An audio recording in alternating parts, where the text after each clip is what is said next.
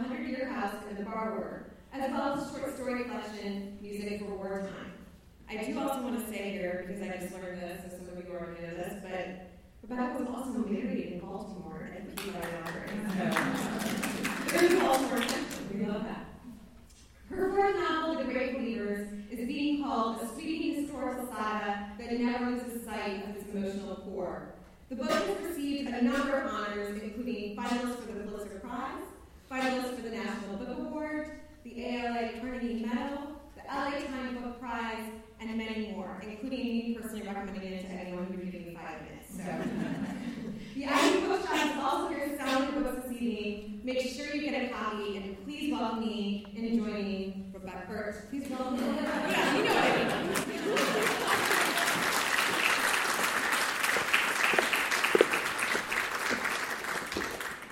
Thank you all so much. Can people hear me? Yeah. Okay, okay, great. It's great to see you all. Um, I am thrilled to be here, and um, the, the reason I was got married in Baltimore is that I lived in Baltimore for a couple of years. So that's, that's the story. And I really haven't been back very much since I left in 2001. Um, so it's, completely thrilling to be here. And you know, when you publish a book, um, your press, they give you this whole questionnaire that you're supposed to fill out about organizations you're part of, cities where you know a lot of people because they want to know who to market to, where to send you on tour. And every single time for all four books, I put down Baltimore, and they never sent me here. Including now, this wasn't the press interview, the Pratt thing that you're bringing me in. So props to them, thank you. Um, and um, I think I was talking to someone earlier, I think that in New York, when they send me to DC, they think they're covering Baltimore. So I'm glad to actually be here. Um, so I'm going to read a little bit and talk um, more than that, and we're going to do Q and A. So when you get tired of me, just tune me out and think what questions you want to ask. Um, but I'm going to read to you, uh, the first thing I'm going to read is from the end of the first chapter of Great Believers. Um, if you know anything about this book, you probably heard about the AIDS epidemic in Chicago in the 1980s. Um, it's about a bunch of other things as well, but that's, that's really the core of it. And um, I'm not going to talk too much before I read. I'm just going to get you set up so you know what's going on. Um, it's around the very beginning or end of the first chapter. Um, so it's 1985, um, and just to refresh your memory on the historical context, or for younger people in the audience, um, 1981 is the year that the news breaks in the New York Times of this virus that's not yet AIDS. Um, so by 85, there were about 16,000 Americans who died of it. Um, we're in this period where there's no medication. Um, the test for what we now know as HIV had just been introduced. Um, I chose the year 1985 a little bit at random, going in and thinking, well, this is a few years in. And then discovered, as soon as I started researching, this was a really interesting critical year where that test came out and it really made people ask a lot of questions about what they wanted to know, why, um, what was not good to know, what, what uses something like that. Um, and maybe make some decisions about my characters. Um, 1985, 16,000 Americans dead. Um, has not said the word AIDS in public. So this is still something that um, this community feels tremendously ignored, um, and it is being tremendously ignored. Um, we're in Chicago, And as you might expect, Chicago got hit a bit later than San Francisco, than New York, than LA.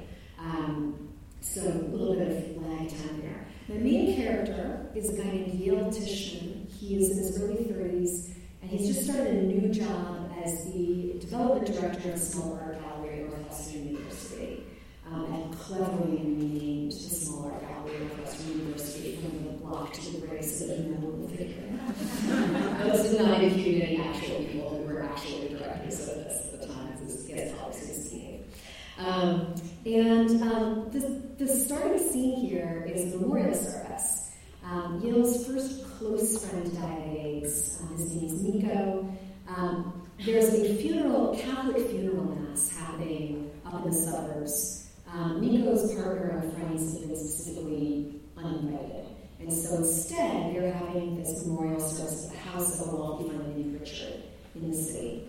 Um, they've been at the party for a while, and there's about to be a slideshow of Nico's life.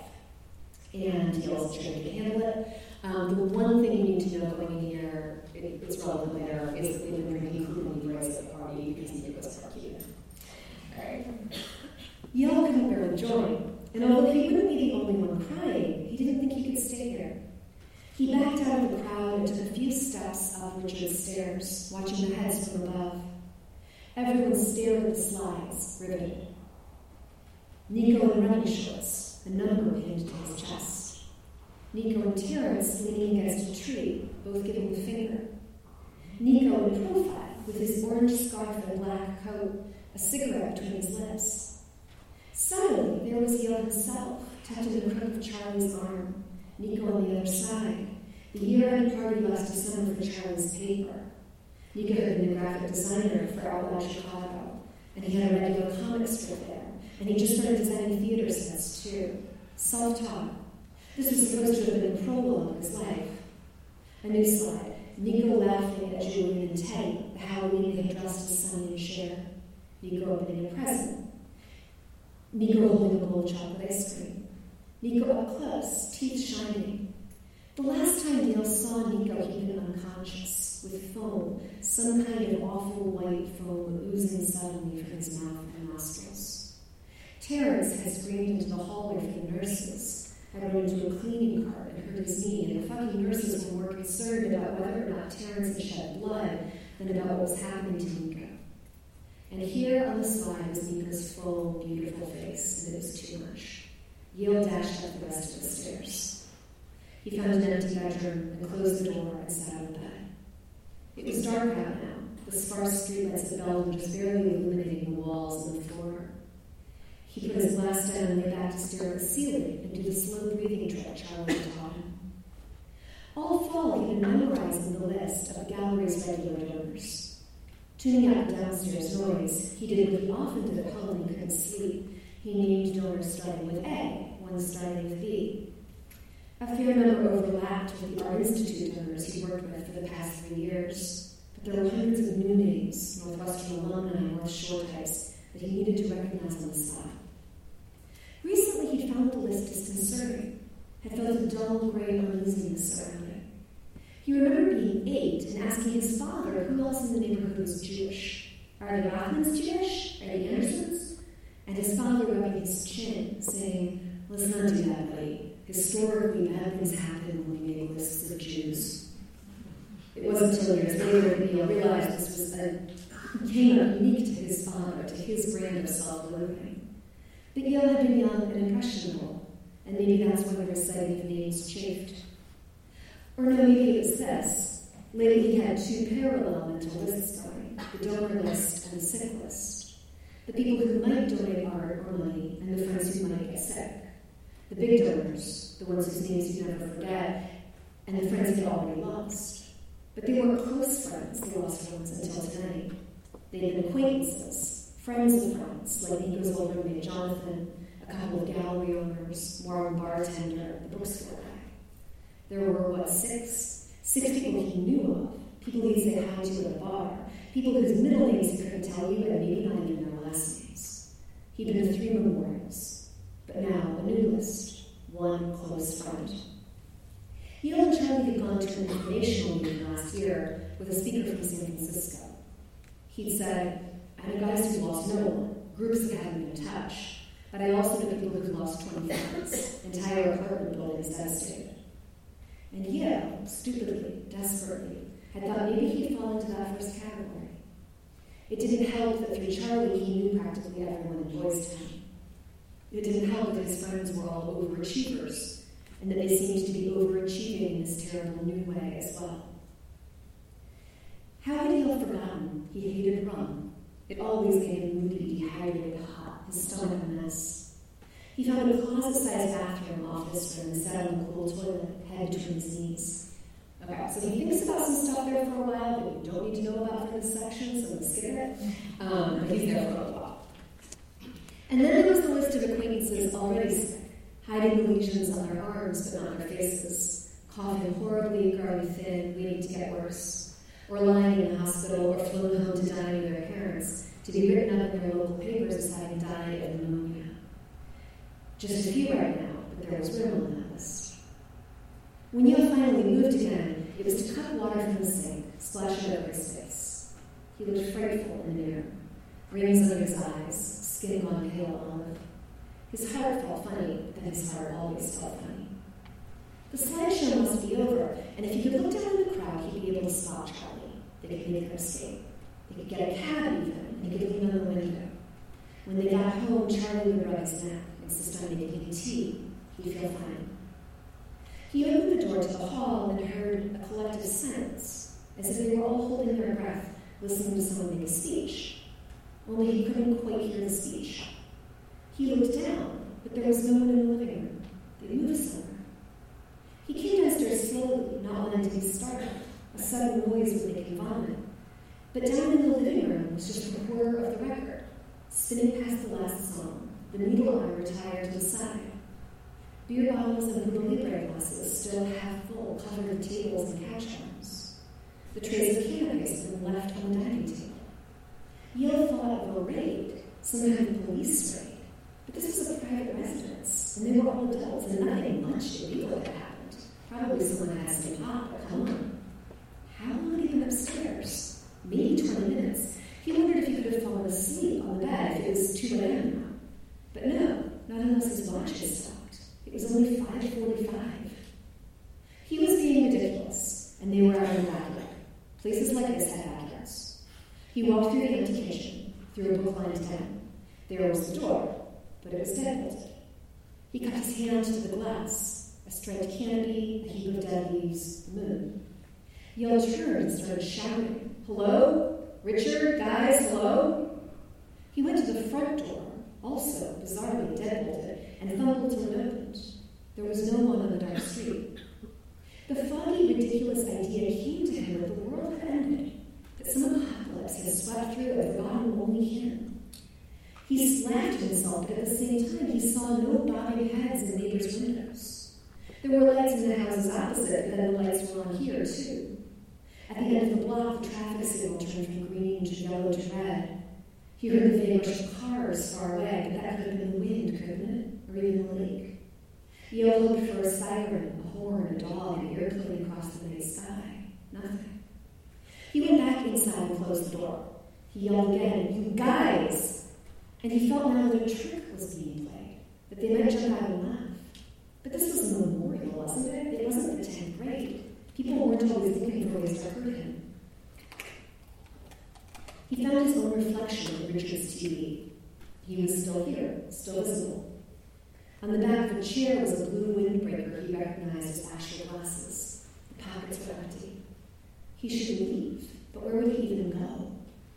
Cigarette butts filled the ashtrays. None were half smoked, none smashed out haste. Copies of some of Nico's comics had been laid out on the end tables, the bar, but now they were scattered. Probably more a product of the party than its end, and Yale plucked one off the floor. A drag queen named Martina Luther King, a silly punchline about having a dream. He walked through every room on the ground floor, opening every door pantry, coat closet, vacuum closet, until he was greeted with a wall of cold air and descending cement steps. He found a light switch and made his way down. Laundry machines, boxes, two rusty guys. He climbed back up and then all the way to the third floor, a study, little weight rooms and storage, and then down to the second again and opened everything. Ornate mahogany bureaus, canopy beds, a master bedroom, all white and green, a Diane Arbus print on the wall for one of the boy with the. A telephone sat next to Richard's bed, and Yale rapped it with relief. He listened to the tone, reassuring, and slowly dialed his own number. No answer. He needed to hear a voice, any human voice, and so he got the dial tone back and called information. Name and city, please, the woman said. Hello? He wanted to make sure she wasn't recording. This is information. Do you know the name of the person you wish to call? Yes, it's Marcus. Nico Marcus on North Clark in Chicago. He spelled the names. I have a name Marcus on North Clark. Would you like me to connect you? No, no, thank you. Stay on the line for the number. Yale hung up. He circled the house one more time and went finally to the front door. He called to no one. I'm leaving. I'm going.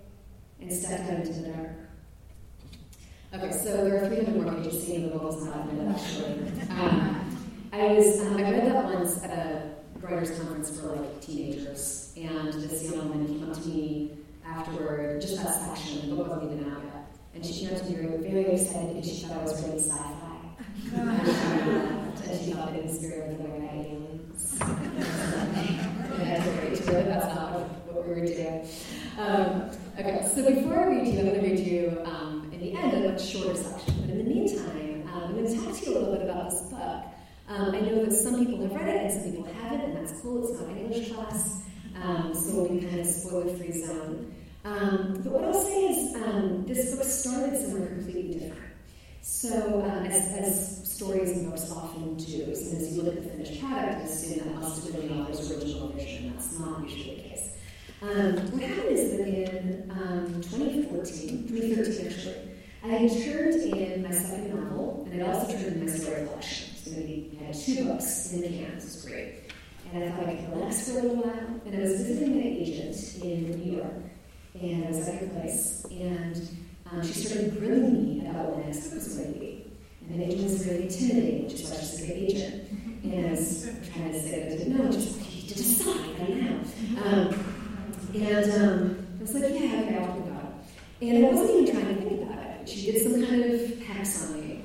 And um, in the cab between her place in Chelsea and Penn Station, which is not a very long cab, I looked out the window and I saw this really striking woman. She was stick thin, maybe six feet tall, just ebony skin, um, you know, sh- of shaved head, just cloth flowing off her. She might not have been a model, she might have been an astrophysicist, my impression of her was that she was a model. And I started thinking about that, and I started thinking about models and muses. And I started thinking about what it might have been like to be an artist's muse in, say, the teens, the 20s, at a time before women really had the recourse to making their own art, having a career. Um, those of you who have not read the book are probably really confused right now.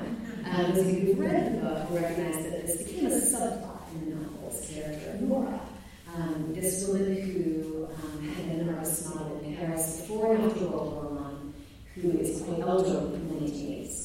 So what happened that day is, as I started thinking, how this, this whole idea for a novel came to me complete. It's just not a novel that I wrote. And the idea was um, this older woman looking back from the end of her life. I didn't want to set it in the 20s because I'd just written a novel where it was set in the 20s, and also I felt I don't want to do research. um, I wrote really research book. Um, so um, I was going to have this whole story about her looking back, telling the story of her life to someone in the art world. And um, it wasn't for like two weeks. I was like, oh, it's going to be contemporary looking back. It was like two full weeks later that I actually did the math on that and realized that she couldn't have lived much past the 80s um, unless she was, you know, 120 years old. So I, um, I decided that, okay, I'm going to set up the 80s, that's fine. I lived through the 80s, I was a kid, but I can, I can handle the 80s. Um, and at that point, I realized the art world in the 80s is an opportunity to write a bit about the AIDS epidemic, which is something that has, throughout my whole life, been a point of interest and concern for me. Um, so, in the you know interest of other people not to do math as well, I was born in 1978. So, 1985 was starts I was seven years old. Um, I was not, you know, my they were not taking to gay bars when I was seven, so this was not the world. But um, I lived near Chicago, my parents were in academia, I was aware of what was going on. And it was a time when kids watched a lot more TV, like actually live TV, like sitting home sick from school and watching barbecue. Um, so that was going on.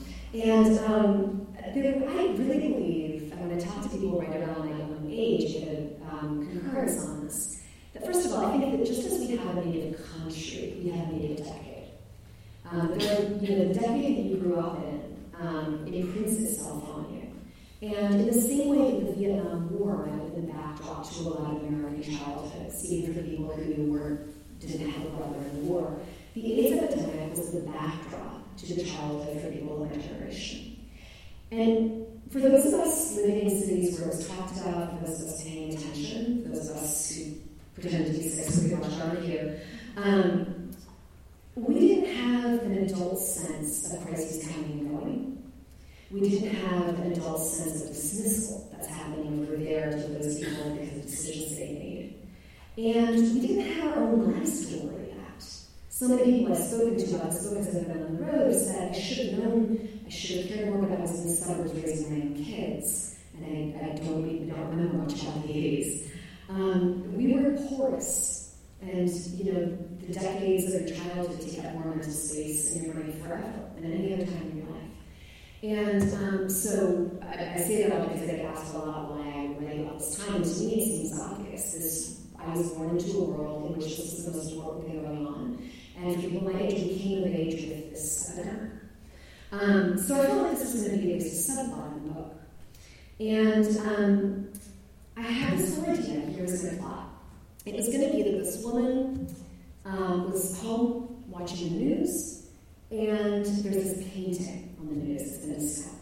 And it's a portrait, and um, it's of dubious authenticity. Some people think it's by a famous artist, some say it's not. And she alone knows the truth because that's a portrait of her. And so she needs to contact people in the art world and tell them all about this, and this is going to be the start of her telling story.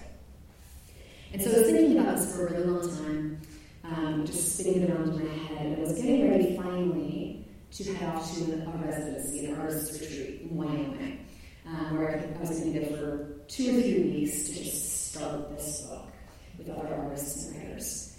And right before I left, my husband asked what I was going to be working on, and I told him, I told him this story. He goes, um, honey, you know that's the plot of the movie Titanic?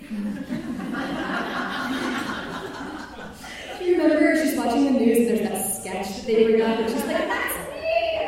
Um, and he was correct. Um, so we got to Wyoming, and it's like the most beautiful place. It's like remote Wyoming, and I'm looking out this window these elk and these bald eagles going by, and I was just in despair because I didn't have a book anymore. Um, and um, I did a lot of yoga, and I revised my story collection. Um, but I did write one thing um, towards this book, and here's what happened in the meantime. Two things. One is um, I had started to think about the way that in so much of what I'd seen and so much of what I read, AIDS was relegated to a subplot. Um, it's not that any one of those pieces of art is problematic, but the fact that that's the knee-jerk move, I think, is problematic. So often I was reading things or seeing things where um, you know, the friend has AIDS and dies off stage. The character goes to visit them in the hospital, and oh my goodness, the bed is empty, and they die, and the main character learns a lesson about life. And I didn't want to write that story. I didn't want this to be relegated to the sidelines. I felt like I'm going to do this, I need to do it on. Another thing that was happening was that um, I was starting my research. And I was finding incredibly compelling stuff about Chicago in specific during the AIDS epidemic, which I'll talk about in a second. Um, I was also reading about the Paris art world around World War One. And one of the things that I found was I was reading this wonderful book called Flappers, Six Women of a Dangerous Generation by Judith Mackrell. Um, highly recommend it. And um, it goes, it follows like Zelda Fitzgerald, Isadora Duncan. And it had in there a quote from F. Scott Fitzgerald talking about his generation, saying, We were the great believers. And I found that so odd because when we think about generation, we think of this jaded, worldly, debauched sort of generation, right? Um, and so I looked at the essay that it was from. An essay published posthumously called My Generation. And he's talking about um, specifically his generation before the war, in this time when um, they believed in, they were very naive, they believed in American greatness, their own greatness, they off these soldiers. Um, and so I started thinking about that generation in a different way. I was also learning a lot about the visual artists who came to Paris before World War I. The age of art academy. People were coming from all over the world. So Soutine, um, Modigliani, Fujita, people coming from all over, women too, to study in art academies. Um, they are moving their penniless, they're running furniture for warmth, they are finding chosen family, they're making art, they're trying to make their way. When World War I and the influenza of 1918 rolled through and decimated that generation, largely its young able-bodied men. And it's in the aftermath of that that the American writers we think of go to Paris. And this is when Gertrude Stein says to Hemingway, you're all a lost generation. And that's the lasting of generation, right? And the parallels between that generation and the AIDS generation of the city of Chicago um, started to become really struck to me. So I realized there has something going on there. And so the one thing I wrote there in Wyoming Staring Despair, the Elk and the Eagles was a letter from the character who become Nora to the character who become Yale, saying um, it was about her coming back after the war, searching through the cafes for friends and not being able to find them. It didn't end up in the book, but it became the start of something, it had something new. The other thing that happened was um, my the research on Paris art world was really easy to find. There were a lot of books about. Um, so I knew I was going to have to look a little harder for books about Chicago specifically in the AIDS epidemic. I started with books like In Beyond On, How to Survive Plague, big, chunky, important nonfiction books about AIDS, but realized Chicago wasn't even in the index. So I was learning a lot about the epidemic itself, but not about Chicago's unique history. So I went to the Harold Washington Library in downtown Chicago, which is our equivalent, not quite as fancy as but it's very nice. Um, and um, I knew that what I would find there would be kind of dry academic books, someone's doctoral dissertation turned into a book, whatever. There were zero. There were no books about AIDS in America's third largest city. Um, it's not that there's nothing. There's a coffee table book out in Chicago with like 10 pages. Um, there's a nurse who published a graphic memoir, like memoir in comics, last year about being an AIDS nurse in the 90s. Um, there's some online oral archives, but that's what it is, um, which is really alarming. Um, before I went on tour with this book, I wanted to make sure that I wasn't going to be misspeaking if I said it, even though I've been asking people for five years if there was anything. Um, and so one more time, about a week before the book came out, I Googled AIDS Chicago book and what I got this, I was the Great Believers That's helpful. Um, so I have not written that. I have written a novel, it's very detailed research, but that work to be done. Um, so what I did instead, what the Harold Washington Library did have, was every back issue of the Windy City Times, which is our gay weekly and uh, as well as some other weeklies as well. And I sat there and I read every word of every issue from 1985 to 1992. Everything from op-eds to letters to the editor to news locally and around the world to ads for $85 VHS cassettes because they just invented. Um, it was really, really interesting. Um, and I was starting to reach out, and I knew that what I needed to do next was find um, people to interview one on one. I started actually just by reaching out on Facebook. Um, I, I have a lot of gay friends that be my age, or maybe they're older, but are in San Francisco or somewhere else. Um, so I just put out a Facebook message saying, if, hey, if you were out in Chicago in the 80s, I'd love to talk to you, if you could tag a friend. Um, people started introducing me to people. Certainly not everyone wanted to talk. Um, for good reason, but some several of them did. And at first, they were kind of just one degree removed from what I needed. The first person I talked to was when he moved to Chicago in 92 and then worked for Apple. We had coffee, he was really helpful, and at the end of that conversation, as I did with all future conversations, I said, Who are the next three people you think I should talk to? And then he was not only giving me names, he was making introductions, and I was voucher for. And soon I was talking to doctors, nurses, lawyers, activists, journalists, archivists, the art therapist from the Illinois Masonic AIDS Unit, the woman who brought the AIDS Quilt to here, absolutely everyone I could find as survivors anything. Um, some of them had me into their home, never having met me before because they didn't want to talk about this in Starbucks. Um, others met me in public, we talked for hours, I recorded, or I didn't, I took notes, or I didn't. Um, I wasn't basing characters on them, I wasn't basing my plot on them, but I needed to do honor to the lived history of this story. Um, I had grave concerns about my rights to tell this story, um, and I talk about that forever in the Q&A if you're I could talk more. Um, but one thing that I knew was that if I was going to do this, I had to be just granularly accurate. Um, and so that was what I was setting out to do. And those people's fingerprints are all over this book. Um, in an interesting time in my life, um, the five years that I was writing it was an interesting time. I was writing from like 2013 to 2017, interesting time in our country as well, um, to have these voices in my ears, activists. Um, so that's it. I'm, um, I'm going to tell you one last quick story, and then I'm going to read you one last quick section, and then we'll open up. We'll do a Q&A. That sounds good. Um, the, the story I'll tell you really quickly here is that um, one of the people I interviewed was this guy named Billy McMillan, who I hadn't realized for a long time was still alive. I'd been reading about him, seeing pictures of him. Um, he was big in ACT UP in the 80s, and I knew he'd been positive way back um, in the early 80s. Um, those of you who've read the book, there's a scene quite later on um, based on a real ACT demonstration, national ACT demonstration in Chicago in 1990. Um, everyone came there because the American Medical Association a lot of insurance companies were headquartered there, and they were, um, you know, AZT was not being covered by most insurance companies. It was uh, the most expensive drug ever introduced into the American market for no reason at all, cost thousands of dollars. Um, so people were all protesting. And I read about these, these five guys who got out on the ledge of the county building and then they were dragged back in one by one, very brutally by the police. Um, and he was one of them. And I was amazed to find that he was alive. I was amazed that he was willing to sit down and talk to me, and he did. Um, we sat at a bar, and he brought photo albums with him, which was something um, so valuable to me. Because first of all, we're talking about a time when not every human has a camera on their body at all times.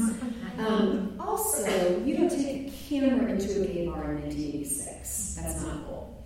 So there weren't nearly as many photos. And photos to me are very, very evocative. I really loved whenever I could see them. So we had these photo albums, and we were looking through them. And the last album he opened up, um, he hadn't realized when he brought it, but it turned out not to be a photo album. It was actually um, a scrapbook of funeral albums. And they were all, they kind of jumped, tumbled out all over the table. They were very disorganized. And I sat and I had to organize these. Um, and the reason that he had so many bullets crammed in there together is, um, although he lived in Chicago, this guy was from Milwaukee, Wisconsin. And Milwaukee has this uniquely devastating AIDS story. Um, you know, every city's story is different. And what happened in Milwaukee is that in 1993, which is late enough that the drugs are pretty good, people are surviving, you're three years out still from the antiretrovirals that really kept people alive, um, there was an outbreak in the water of this bacteria called Cryptosporidium. And I remember living in Chicago, hearing about it on the news. What they said on the news was um, 68 people died, and they said largely, you know, going to affect the elderly and those with compromised immunity. What that meant was the city of Milwaukee basically lost its entire HIV/AIDS community within a week. Almost all of those victims, almost all of those deaths were AIDS and HIV patients. Um, I told this story in Milwaukee at Boswell Bookstore, which is their great independent bookstore, and I got a lot of blank stares from the crowd and two people lying their heads. And then the bookseller there, who was in the forever, was a gay man, was standing kind of off to the side. And he said, Yeah, we lost two of our booksellers that week. Um, and the people in the Milwaukee didn't know that story. In mean, I'm sure plenty of them do, but that particular night I crowded. And the reason I'm saying this is that, um, you know, I've spent this book's now for a year and a half now. and I've been all over the place. Um, and um, this is the first time I've spoken in Baltimore. And I'll say, I, I lived here, I don't know And I, I'm sure some of you know, I'm sure some of you don't know. Um, I would really encourage you, while there are still survivors among us, to find out what you can. Um, looking up or talking to people. There, you know, some people want to talk, some people don't. You probably know people who have been through it, if you did it yourself, who were affected by it. Um, or maybe, you know, where you're from, maybe you're from somewhere else. But I've heard, I was in Dubuque, Iowa, and you'd not think that Dubuque, Iowa would have this huge story. Read in their beautiful little video store. And at the end of the line, this guy who's kind of lingering waiting, which is always a bad sign because someone about to hand you their life fixing novel. Um, but he wasn't. um, he introduced himself and he said, um, I was the infectious diseases specialist at one of our two hospitals here. And what happened is, you know, if you're a young gay in the 80s in Iowa, you probably leave and go to Chicago or Milwaukee. But you get sick you go home. And this happened in a lot of smaller cities. He treated dozens of dying men in a vacuum without the community support around him, without colleagues doing the same, without the volunteers and grassroots organizations that we have in this at Chicago.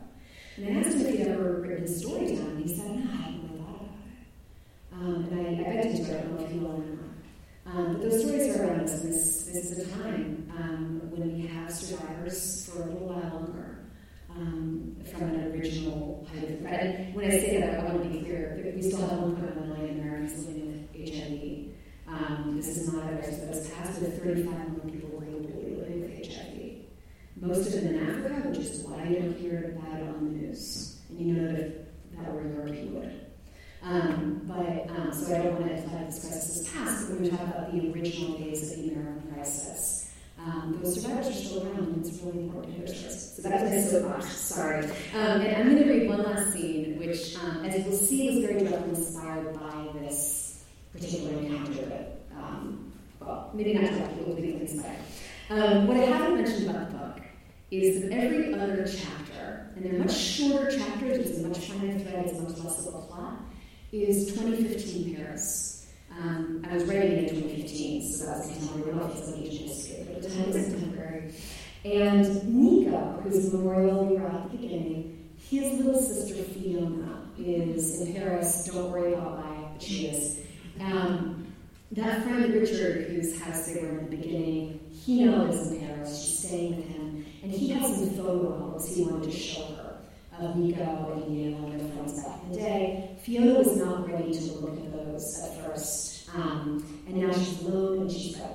And one thing you need to know here is that in adult life, Fiona's job is that she manages a resale shop that benefits AIDS housing. So, there were probably 20 albums on shelf. A fat Fiona had absorbed that first day. Rows of black leather, brown leather, colored canvas. Boxes full of slides as well, she wouldn't mess with those. When she pulled a thick red album off the shelf, though, a paper slipped out and landed on the floor. Fiona attempted to clutch the album closed before anything else fell, but she dropped the whole thing, and now there were papers everywhere. Cream colored sheets folded in half, small cards, a lavender page with a green photo of a man. They were funeral and prayer cards. She got on her knees and started stacking them up. This wasn't a photo album at all, she saw, when she opened it to an old clipping from Out Loud Chicago, an obituary of someone who danced with the Albany Theater. Jesus. She opened the album at the beginning and tried to slide the papers back into the empty spots. A man named Oscar, no one she remembered, had died in 1984.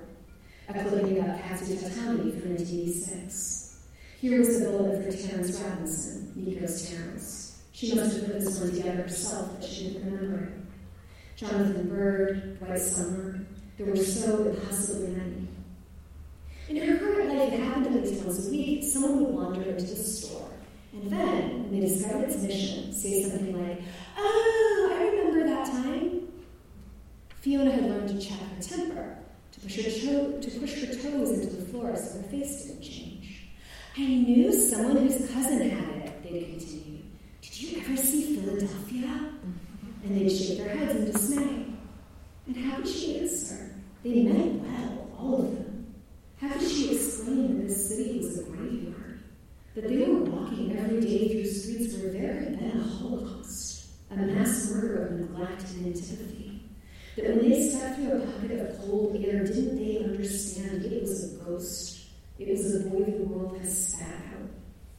Here in her hand, a stack of ghosts. I will stop there, but we can have some Q&A.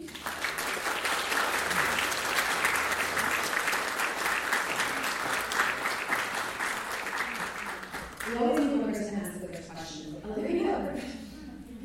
But first of all, I absolutely love the book. Thank you. Um, but I didn't understand and, and make the, how the Fiona looking. I didn't. I'm sorry. I didn't, understand how the Fiona looking for her daughter story Yeah, fits in Sure. with the Yale story, yeah. or of the common character. Right, yeah. So um, basically, what's happening in 2015 is Fiona is looking. Fiona's daughter is estranged from her. Um, there's, I'm really interested as a reader in stories where you see two different threads coming together and you don't know for much of the book while you're in the same book. Um, you're waiting, you know, part of the tension of the book is waiting for them to come together. Um, we find out towards the end of the book is that the source of their estrangement, the source of a lot of what's gone on wrong in their relationship is the trauma that Fiona's through in the past. Um, that said, I don't think, you know, I, I'm, there's a thing that can happen in books where things are a little bit too on the nose. Things are a little bit too preordained, or a little bit too thematic. It's a little bit to the, the author's puppet, you know, you can see. Um, and the randomness of real life, the randomness of things that don't necessarily automatically get together in your mind, um, to me be really interesting. Um, but I don't think, you know, I don't think you need to look at it as your 11th grade English teacher would want you to. You know, people drive themselves crazy trying to do that. Like, but why? What's the, what does it mean? What is it? Sometimes it just is. Um, and um, to that extent, you know, I will say that thematically, um, you know, this is a book in many ways about chosen family, uh, family and chosen family. And um, I don't, you know, as an author, my job is not to get in there and give a message like, yay, chosen family is good. It's more to ask questions to muddle things up. Um, and in many cases in this book, chosen family is the preferred family, or you know, in some cases there are parents who come through, there are siblings who come through, right? Um, it was interesting to me, the reason that Fiona is, Fiona's daughter has to Paris is she got involved in a cult for a while. Um, and I was interested in that idea of a chosen family that is not helpful in any way whatsoever. A chosen family that can be really poisonous and toxic. And what does it mean to choose a family or a family to choose you? What does it mean to leave behind um, actual blood ties for other ones? And, um, and you know, what we owe to each other. Do you owe things to your chosen family? Do you owe things to someone just because she's your mother? Do you owe something, some, something to someone just because they're your child? Um, so it's, it's something that thematically um, muddies the waters for me um, as a writer. Um, so that's you know some of the conversation that's in there. But right, it's not it's not a nice linear everything fits together like puzzle um, kind of thing, which which is a decision that you make. You sometimes you write a book. If I look back on the Hundred House, my second novel, it's very much about everything clicking into place, like a puzzle in the end. Um, and this is a messy book. Yeah, okay. Um, you mentioned sort of the process of thinking through your rights to tell this story, um, and I'm curious if you can talk a little bit about that and maybe how that came up in your Yes, definitely. Okay. So, um, yeah, I, you know, who do I think I am kind of question, right? And that's not what you're. But, um, no, it, you know, there's been a tremendous amount of conversation, very helpful conversation in many, uh, in many artistic disciplines. Um, and they're, they're doing a podcast, so I'll just say I just rammed my hand to the microphone because that's what, that's what I do. Um, so um, there's been a really helpful conversation in many different artistic disciplines and academic disciplines about who has the right to tell what story. Um, I think that it specifically tends to come up when someone does it badly, right? So someone tells a story about a group they don't belong to, and particularly, um, you know, back a little bit and say, whatever culture you live in, for I believe most of us that's America right now, right? Um, the more that your demographic, the more that your identity is represented in the, you know, in movies, in books, on TV, in songs, in, in the vernacular, the less you have had to do work throughout your life of seeing yourself in others, So, for instance, if you are a young gay boy listening to pop songs and you know, kind of changing pronouns or whatever it is in your head, right? You do that work. And the more that your um, demographic, the more your identity is just the dominant one out there, the less practice you have doing that. And so it's not so much a matter of you're not allowed you are it, honestly, it's hard. And the higher you up on that scale of representation within society, the less practice you have had. So I'll say something controversial, which is that generally, women are better at writing men than men are at writing women. Um, not always, not always, but um, you know, we can see sometimes read a book and a man says something about, you know, trying to write from the point of view of a woman, and you're like, that's not the way it works. And you think, okay, why is that? It's not that men are necessarily less apathetic. It's nothing like that. It's not that women are psychic. It's that, you know, young boys in school have probably mostly read books about boys. They've seen movies about boys. Young girls in school, they've been exposed to a lot of narratives. We've grown up with that. Okay? So you magnify that times, you know, across religion, gender, race, all kinds of things. Um, and it is really challenging. And I am writing position of relative privilege, right? I am other than a woman, I'm straight, I'm white, you know, this this is, you know, my my viewpoint in society is well represented. I haven't had as much of this practice. Um, so um, the thing is, when you're writing fiction, you are always writing across difference to a certain extent. I am not going to fill a 400 page novel only with straight, white, college educated, 41 year old women. That would be really weird. Um, you have nothing else, you're writing across gender, you're doing all kinds of things. And I think at a certain point, they become erasure not to include um, people of color, people with disabilities. You know, I'm going to put those in. So the question is, can you do it all? And in this case, more than that, it was, you know, I really, it's not just completing a character, it's really telling this whole story for someone's lived history that I wasn't there for. Um, I wasn't sure until it was out in the world whether this was going to work. Um, it even went for a while after out the world. I was like, I think the last review has come in in the paper. I think we're, I think I'm okay. Um, I knew I needed to do just, I needed to run past lots of people who tell me where I misstepped, in addition to all that research. One thing I did is that um, at the end, before I sent it finally to an editor, I had three people read it really carefully. Um, it was um, one nurse in the medical stuff and two gay men who both been activists and been out there. Um, and in all of them, I said, I want you to tell me the slightest thing that I got wrong that just doesn't sound right that you don't like. Um, I got notes literally on the stickiness of a certain bar floor. like, you, you can imagine the the floor was sticky. Um, and one of the things I said to them was, I want you to tell me down to, I don't think you should publish this in its current form. And I need you to be able to say that to me. And I need to be able to hear that if this is not what I should write. And um, this one guy, Justin, is a lawyer. Um, he'd been there through all this. And he was sitting across from me. He had, you know, he had, I gave him the printed out manuscript. He marked it out with a pen, and he had these little nitpicky things for me. And he was going through page by page in his coffee shop, and he stops and he goes, You know, Rebecca, I just really don't think that you could walk east at that time of day and get a cheeseburger. You killed me. You just killed me. You had no idea the heart attack I was having at this time. Um, but um, no, the thing is, you know, anything done badly in art is kind of like aesthetically offensive, right? Like, representation done badly is offensive, offensive. And so this is a tight wire act.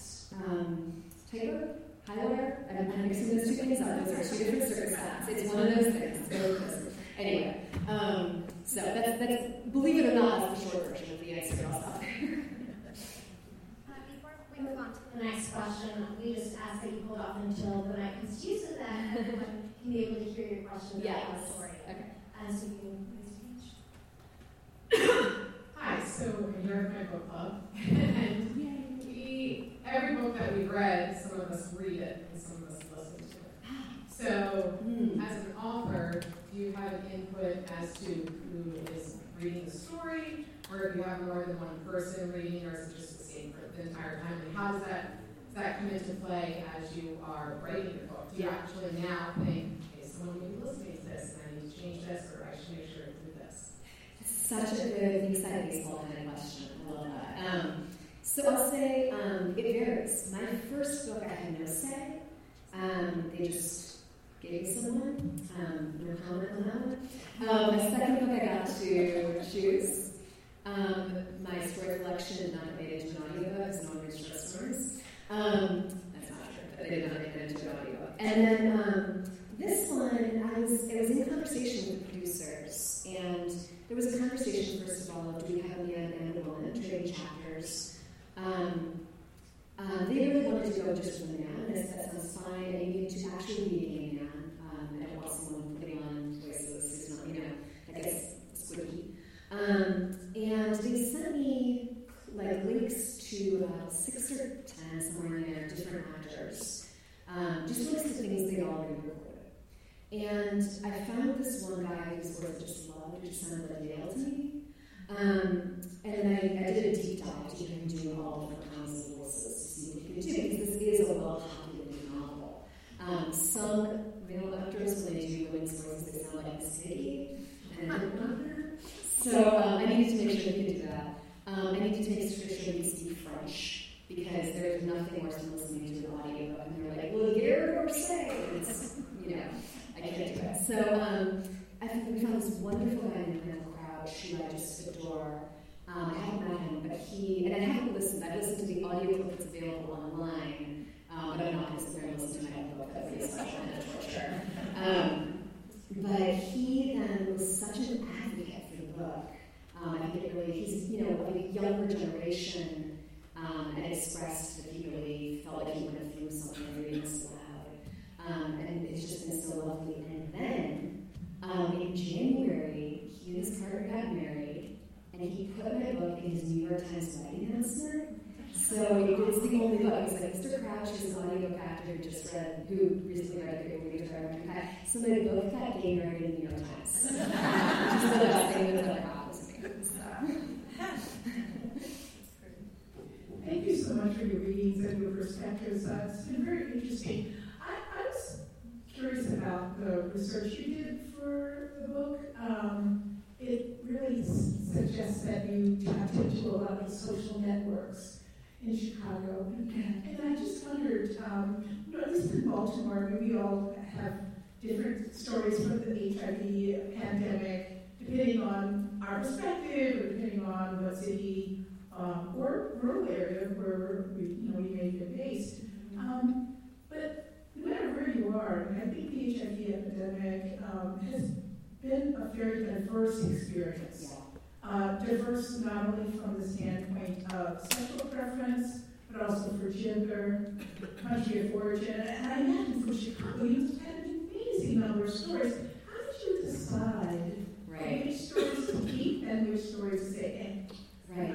who this in this book? And this is where my book does not do a job of nonfiction. You know, when I say the nonfiction needs to be done, the thing is, I cannot in a novel this size cover, for instance, the trans community and communities of color of all different, and, immigrant communities and the Haitian community. And um, at a certain point, it's just not an novel anymore. Um, and I, you know, uh, to a certain extent, I, you know, I, I think because I started going, okay, I have a guy in the world then it's okay, who are his friends? I'm going to make them as diverse as I can within reason for the 80s. Um, it was very tempting to make kind of, you know, 21st century woke, um, but would not have been necessarily um, accurate. And so, you know, I do, I do think that one limitation of this form and of this novel is it tends to be relatively well-educated artsy guys, sort of diverse friend group, but not that diverse. Um, what I was able to bring in some things, I was able to bring in stories in activism of some of the what we now call, um, um, you know, well, the, the, the crossover. You know, they're, they're they're out there fighting for you know um, as for basically women of color um, but I wasn't able to, you know, get out there and, and make all of these different communities a part of the story, which I think, like I said, is a limitation of the novel form. Um, there were, yeah, there were ways I had to limit myself. I think there were people who constantly wanted to introduce me to one more person, one more person, which was what I asked for. And then there was certain points like, okay, yeah, well, introduce you to my friend who worked in Lansing, Michigan in the 90s, helping this immigrant population. And that is so cool. It's going to overload my brain at a certain point. Um, I'm not happy about it. You know, you want to write something that, that gets at all of it. My great hope with this book, and I've been so thrilled when people have told me about this happening, um, is that for people, you know, for people who already know a great deal about the AIDS epidemic, maybe this is a in the bucket, because it's a novel, it can kind of sneak under people's doors. Some people maybe do not know a lot about it. And if, that if this is the first thing someone's reading about, AIDS, that it leads them to reading other things um, and getting into learning about those other communities. Um, and I've been absolutely delighted when people have talked about that to me and said, I really didn't know about this, I read this, and then I read Evangelis on, and then I watched, you know, uh, this, these documentaries. Um, because that's where you can actually start to cover some ground,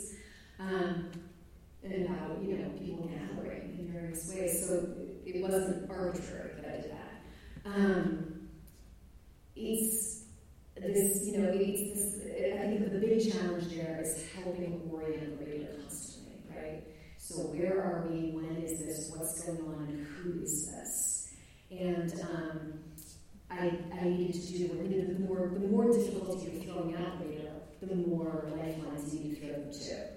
So if your book is moving around in time, you need to constantly remind people what time it is. Um, even, I mean, this is to this around that much time at the beginning of every chapter telling you it's 1986 and telling you it's 2015. Um, otherwise, people, you know, and I'm always telling my students, know, readers are smart. You're writing for your best reader on an off day. Right? And that's really what it is. Readers are very, especially readers of literary fiction, they're brilliant.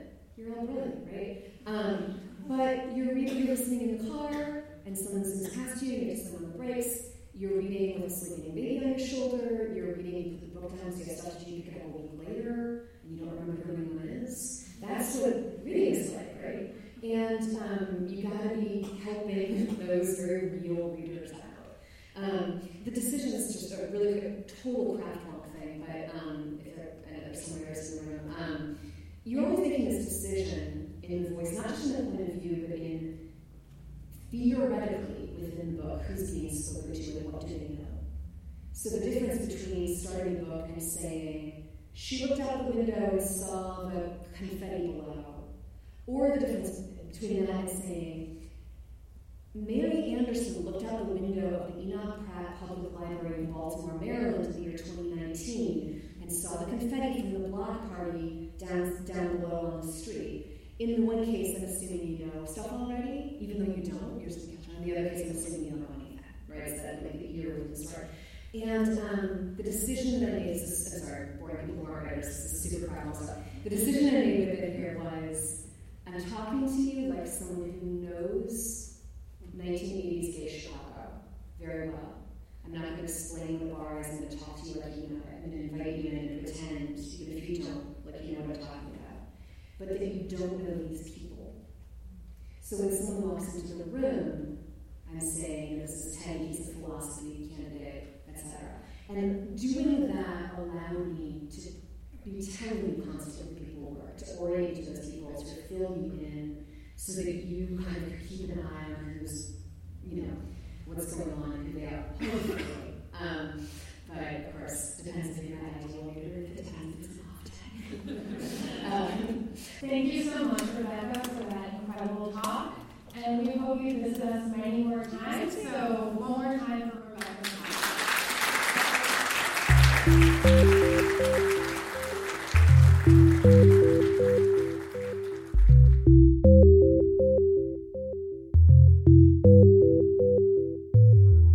Podcast is a production of the Enoch Pratt Free Library and the Maryland State Library Resource Center.